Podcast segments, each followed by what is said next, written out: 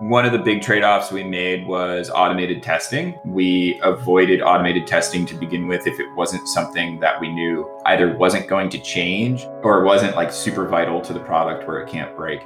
That, that's rough. You know, without automated testing, you're going to need to be very confident in your code changes without that cushion of, oh, something catches when I make a mistake. Turns out that was a, good decision because I we went from our 1.0 version of our product to the 2.0 version of our product was a big migration and it's completely evolved and so a lot of that testing work would have just kind of thrown away anyway. I'm Alex Yurkowski. I'm the CTO and co-founder at ClickUp.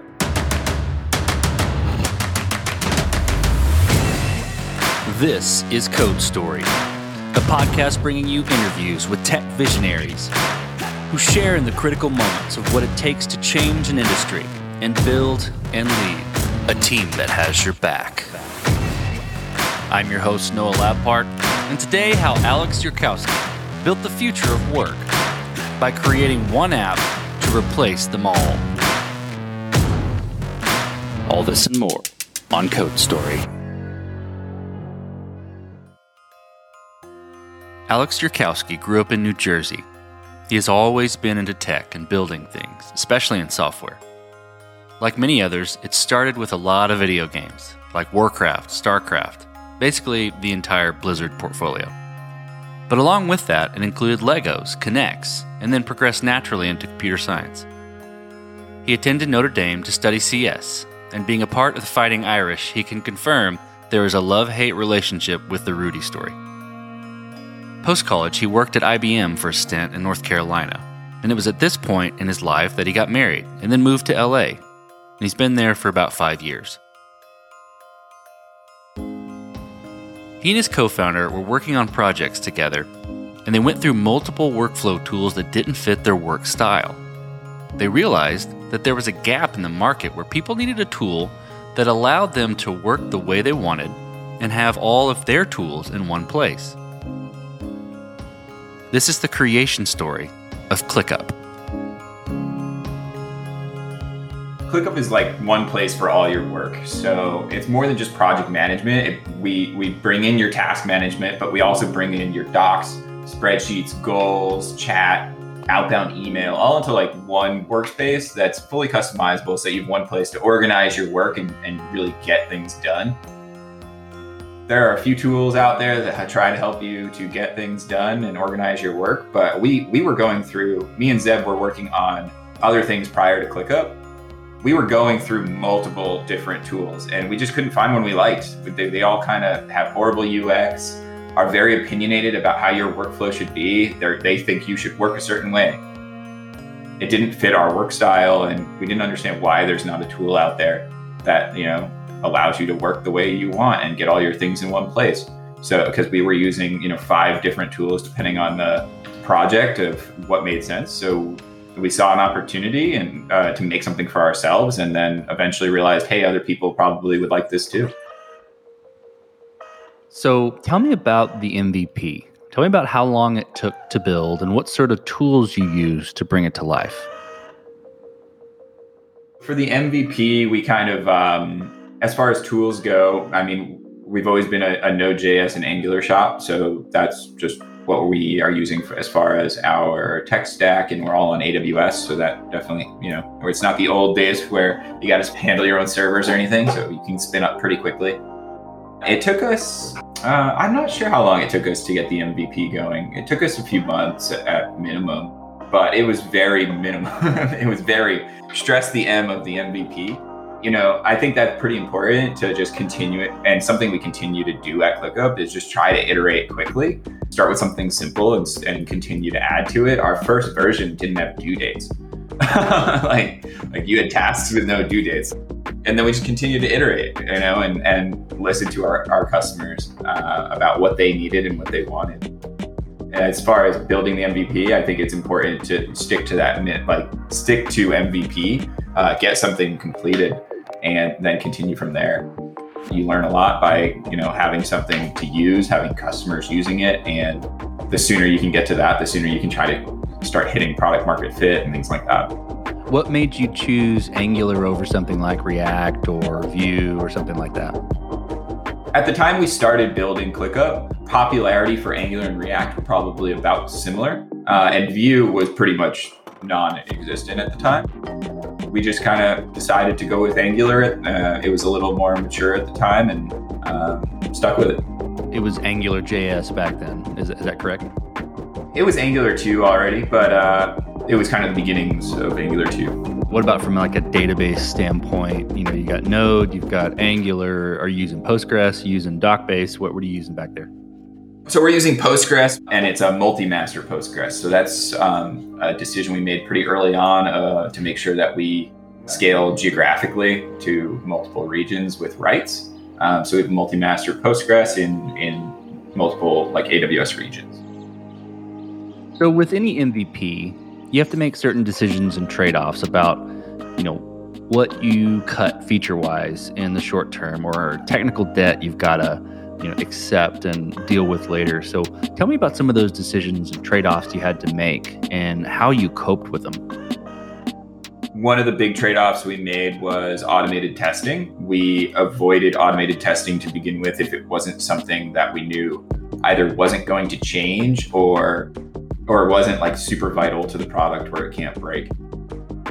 That that's rough. That's that means that any you know without automated testing, you're going to need to be very confident in your code changes without that cushion of oh something catches when I make a mistake. And turns out that was a, good decision because I we went from our 1.0 version of our product, I think two years ago, two, I'm not sure how long it's been, but the 1.0 version of our product to the 2.0 version of our product was a big migration and it's completely like evolved and, and very different. So a lot of that testing work would have just kind of thrown away anyway. From the technical side, I'd say that was one of the big trade offs we made. Another trade off we made was I wouldn't say a trade off, but it's just on the product side, again, making like a minimum viable product. There, of course, there's, there's still things we don't have capacity to build. We have a million things we want to make and get into the product, but we have to, you know, you have to make trade offs and decide this is what we're going. We're going to draw the line here so that we can actually ship something. If you're not, if you're not shipping, you're, you're, you know, it's kind of pointless. Your work is not getting to your customers. We want to produce customer value. That requires we we draw those lines. Sure, that makes sense. You know, as an engineer, it's probably, well, I know it is uh, similar to being an artist, right? And if you have to cut a feature, like you mentioned, due dates, and you have to release the product without that, it can sting a little bit, right? So, how was that for you, releasing sort of that M and stressing the M in the MVP, and and and seeing your product go out a little bit uh, immature? we were fine with it. We understood what it was and we knew we were going to continue to push forward. If you can keep the mindset that, hey, we want to see people use this first and have them hit the product and understand how they're going to use it before we make some decisions on, on pieces of this product, I think it, it doesn't sting too much. You know, there's still work, like to get those features out, there would be work to be done if you're pushing for perfection, you're never going to hit it and you're never going to have customers using your things. One of our core values at ClickUp is uh, progress towards perfection. Like we know we can't ship something perfect. We don't have the bandwidth if we want to get something to our customers. Our customers want it now. We just have to take that into consideration. And I think it's important also that our engineering team works closely with product. Uh, I mean, for your MVP, it's pretty easy because there's you know a handful of people working on it, and so everyone you know wears a lot of hats. But even today, it's important that engineering works with product to understand the trade-offs and what the plan is. So you've got your MVP, you've shipped it, and you know you mentioned customer feedback. How did you go about progressing the product and maturing it? And I'm interested in how you built your roadmap and decided this is the next most important thing to build. I mean, as ClickUp's grown, we've continued to just innovate on the platform and ship new features almost every week. That was our goal for a very long time. Was every Friday give give our users something. As far as deciding what goes on the roadmap, for for a long time, it was making sure we hit people's use cases. Uh, so we want ClickUp to be super customizable and, and available to anyone. Kind of what I was saying earlier is we want you to be able to work the way you want to work and so we built our roadmap initially to make sure we could hit those use cases of, hey, I work this way and I can't use ClickUp. That that's a major red flag, and we wanted to fix that. So we got those onto a list, tried to prioritize them as far as how many people are blocked because this doesn't work. or, or we don't have this feature, and uh, kind of push in that direction. Let's switch to team then. So, how did you build your team? And you know, I'm looking for you know what you looked for in those people to indicate that they were the winning horses to join you. I think a, a, good way to look at ClickUp and try to understand the, both the culture and values that we have is to just go to our core values on our about page. We we push most decisions and like how we go about things through those core values. Uh, a lot of companies have you know, those have a, a list of core values that are kind of arbitrary words that sound nice and go on a plaque, but we, we really we really thought about these and, and try to push them through our teams of why we do things or, or how how people can improve and things like that. So that's like working harder and smarter. We're working really hard to get things done and to our clients in, in the right way and get the product they want out. But we're also doing our best to do that in an intelligent way. Growing 1% every day we're all about just you know improving whether that's getting more automation into our platform so that on the back end and front end of our application so that we can continue to push without regressions and things like that. I talked about progress towards perfection earlier. Uh, being direct, we don't want to waste time with kind of just not being direct with people uh, and having direct lines of communication um, so that people understand, you know, what we're trying to do and, and we can all align and, and move forward towards our goal we want to deliver on our product as quickly as possible. So we all need to be aligned and moving forward together. And so our core values kind of are how we define the, those what we're what we're looking for in people, right? They're public, so you know you can check them out, and we're hiring. So if they are things that align with a place that you'd like to work at, they definitely define our culture and uh, are a good indication of of what a what life at ClickUp looks like. So how do you protect your team culture right? So it sounds you've got your core values that help you filter out the right people to come in. How do you protect that team culture? Uh, because it's paramount. How do you protect that? We, we do the standard practices of uh, you know meeting one, with one-on-ones uh, with uh, individuals and going back to regularly and going back to making sure those core values are being met and our cultural like our culture is is staying uh, as we grow, you know, we continue to have a great onboarding program where we make sure people understand those core values. Uh, if there's a bad egg, we, we get rid of it as soon as we can so that it doesn't negatively impact our culture. As we grow, it's just making sure that we continue to do that. Well, let's switch to scalability. So, did you build this to scale efficiently from day one, or were you fighting this as you grew? Just about all of the product we built to scale efficiently when we uh, as we grow right? Uh, we grow we're growing really quickly so there's always going to be pieces that we have to go back and scale but we built it to scale efficiently because if we if we didn't then we would be con like you were saying we'd be constantly fighting to make sure that we are ready for the next week because we are growing quickly and and so there's constantly new traffic and our current customers are only like adding more to the platform and then we have new customers and so as we grow it's important that everything's built to scale efficiently because we want to not be concentrating on our old things and making sure that they scale we want to continue to add new value to our customers with uh, the things they're looking for in the platform so you said you you engineer it from the beginning to try to, to to be able to scale. How did you approach that problem? Was it, you know, you talked about um, you know the multi Postgres. Uh, you were you doing microservices? Obviously using AWS. You know, talk to me a little bit about that. From an engineering perspective, yeah, we were looking at uh, making sure that everything horizontally scales from an infrastructure perspective. So, luckily, we do have a product that partitions fairly well. Uh, all of your data is pretty much within a workspace, so we can partition out workspaces and horizontally scale our database and app servers. Where you know my, my workspace's load can be partitioned over to a certain amount of servers, while you're over there on some other servers. You know, as we scale, you just add continue. You can continue to add servers to, to partition out to accommodate more users.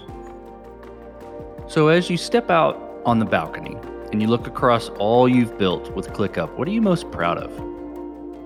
I would say that you know we we stuck with it uh, and continued to push at, in a very crowded space, and did it as a team. Uh, I, I really I love our team at ClickUp, and we have worked really hard together for the past few years to get the product we have now. And I would say in the future, if if we look back in a few years and continue to and do this again, I would say that uh, it would be that we continue to do that. We, we could stop now and stop innovating and stop adding new things to our platform, but uh, no one no one intends to do that. We don't we don't intend to just maintain the platform and and you know let it continue to grow user base as far as what we have today. We want to continue to get all of your work in one place, add anything, you know, continue to add integrations and new features and improve the, the user experience of everything we currently have. And I, th- I think that'll be the future as well as we continue to grow our team. And I think, you know, as we were talking earlier, we'll continue to add people who fit those core values and it'll be a team that really can get a lot done. Uh, there's different work cultures, I think, out there. And I'm pretty happy with the one we built of a culture of getting things done. We're a team that wants to build product and, and make something great. That's the culture at ClickUp. We're trying to build a great a great platform here. Let's flip the script a little bit. Tell me about a mistake you made and how you and your team responded to it. Mistakes we, we've made tend to not reach our um, customers because we, we do our best not not to ship crap, for lack of a better word.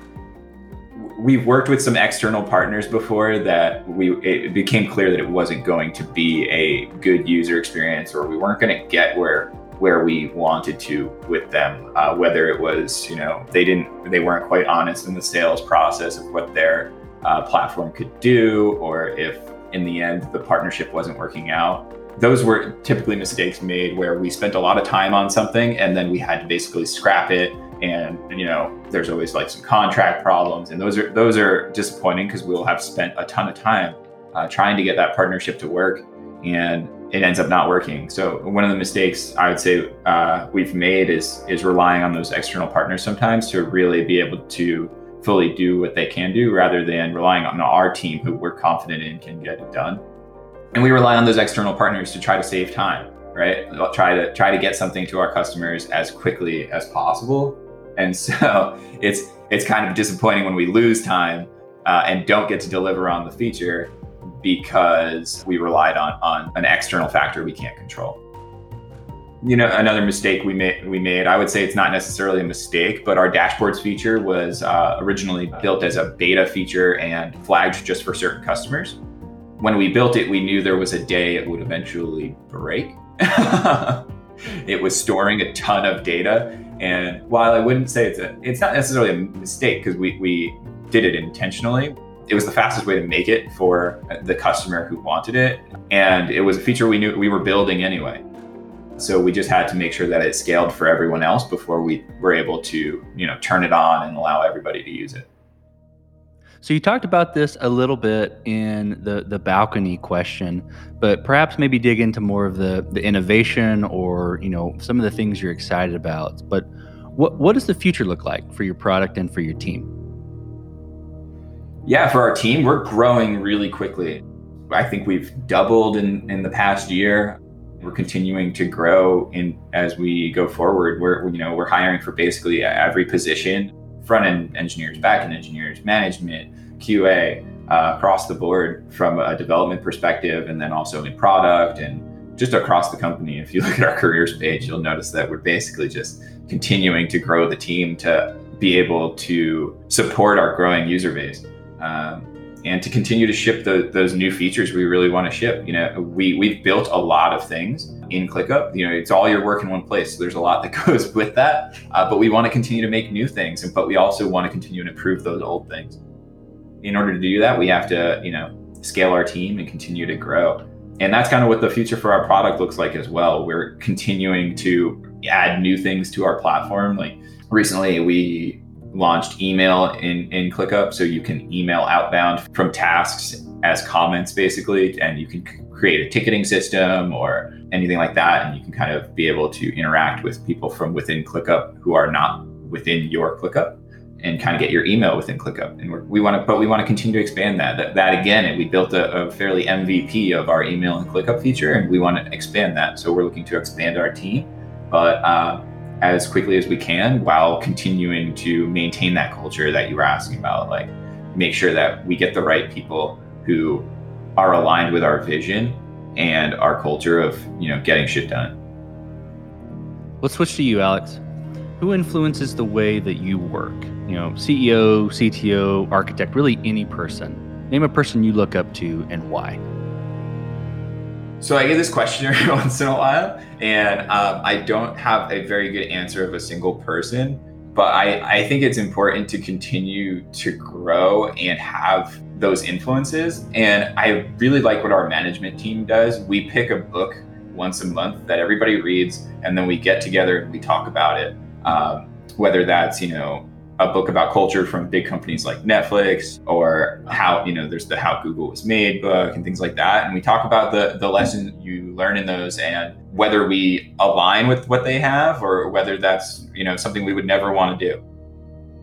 I think it's important to be influenced by looking at other people's stories and what they did and what either challenges they hit or the cool things that are new things they did and how they got it done and understanding what aligns with your culture and what doesn't. And I, I, really like that our team does that. We, we get together and we continue to, you know, it's part of our grow 1% every day is, you know, continuous improvement. And so we get together, read a book that we think is going to have high impact for our team and discuss and sometimes argue of what, what we get out of it. And that's kind of, I would say that's, that's what influences me the most. Well, we talked about a mistake, but a little bit different spin. If you could go back to the beginning, what would you do differently, or where would you consider taking a different approach? I would take a different approach um, as far as when to change our men- mentality as an engineering team to look at scale, uh, scaling our engineering team. And basically, it's interesting in a startup because you start with a mentality of we have a small team that needs to do everything.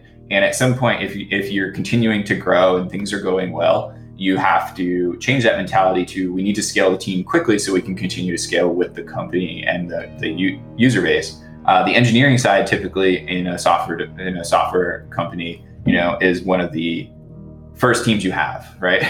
someone has to make the thing. And so we didn't really have a marketing or sales team, so they don't have that kind of mentality ingrained in them as much of, well, no, we don't need to bring on, uh, we don't need to scale as quickly to support that. We can support it ourselves, but we really, we really just need to continue to grow and continue to add great people to our team to be able to do all of the, the things we want to do. And so, really, how I, what I would do differently is just shifting that mentality earlier uh, as we started to see success. Last question, Alex. So you're getting on a plane and you're sitting next to a young entrepreneur who has built the next big thing. But jazzed about it, they can't wait to show it off to the world. They can't wait to show it off to you right there on the plane. What advice do you give that person having gone down this road a bit? Keep at it. Uh, you know, I would say there's a few things, but the one big thing is just keep going. Uh, there's going to be times where it's it's difficult, and there's a lot of work goes into it. It's not done when you just build something or when you start to you know have some revenue inbound there's it's hard work for, for a very long time. So strap in and, and put in the work uh, and don't stop. The the other thing i would suggest is even when you do think you've reached uh, a good point is not to stop innovating and keep going with your product. Uh, you'll see a lot of companies these days kind of stop uh, once they hit a certain point and start fl- kind of just float on that user base and and not and stop innovating my suggestions would be don't do that. That's kind of how you become a dinosaur and uh, someone else comes along and unseats you, you, from you're no longer the next big thing. There's another next big thing coming along. Uh, so that would be my advice is just keep at it. Uh, it's, you know, it's, if, if it's truly what you want to do, keep at it. It, it, it is a lot of hard work, but it's, uh, it's rewarding if it is truly what you want to do. And then um, just keep going, even when you think, uh, you know don't don't get discouraged or don't get complacent. Just keep keep moving forward. That's great advice. Well alex thank you for being on the show today and thank you for telling the creation story of clickup. Yeah no problem. Thanks for having me. Uh, it was great. And this concludes another chapter of code story Code Story is hosted and produced by Noah Labhart. Be sure to subscribe on Apple Podcasts, Spotify, or the podcasting app of your choice. Support the show on patreon.com slash code story for just 5 to 10 bucks a month. And when you get a chance, leave us a review. Both things help us out tremendously. And thanks again for listening.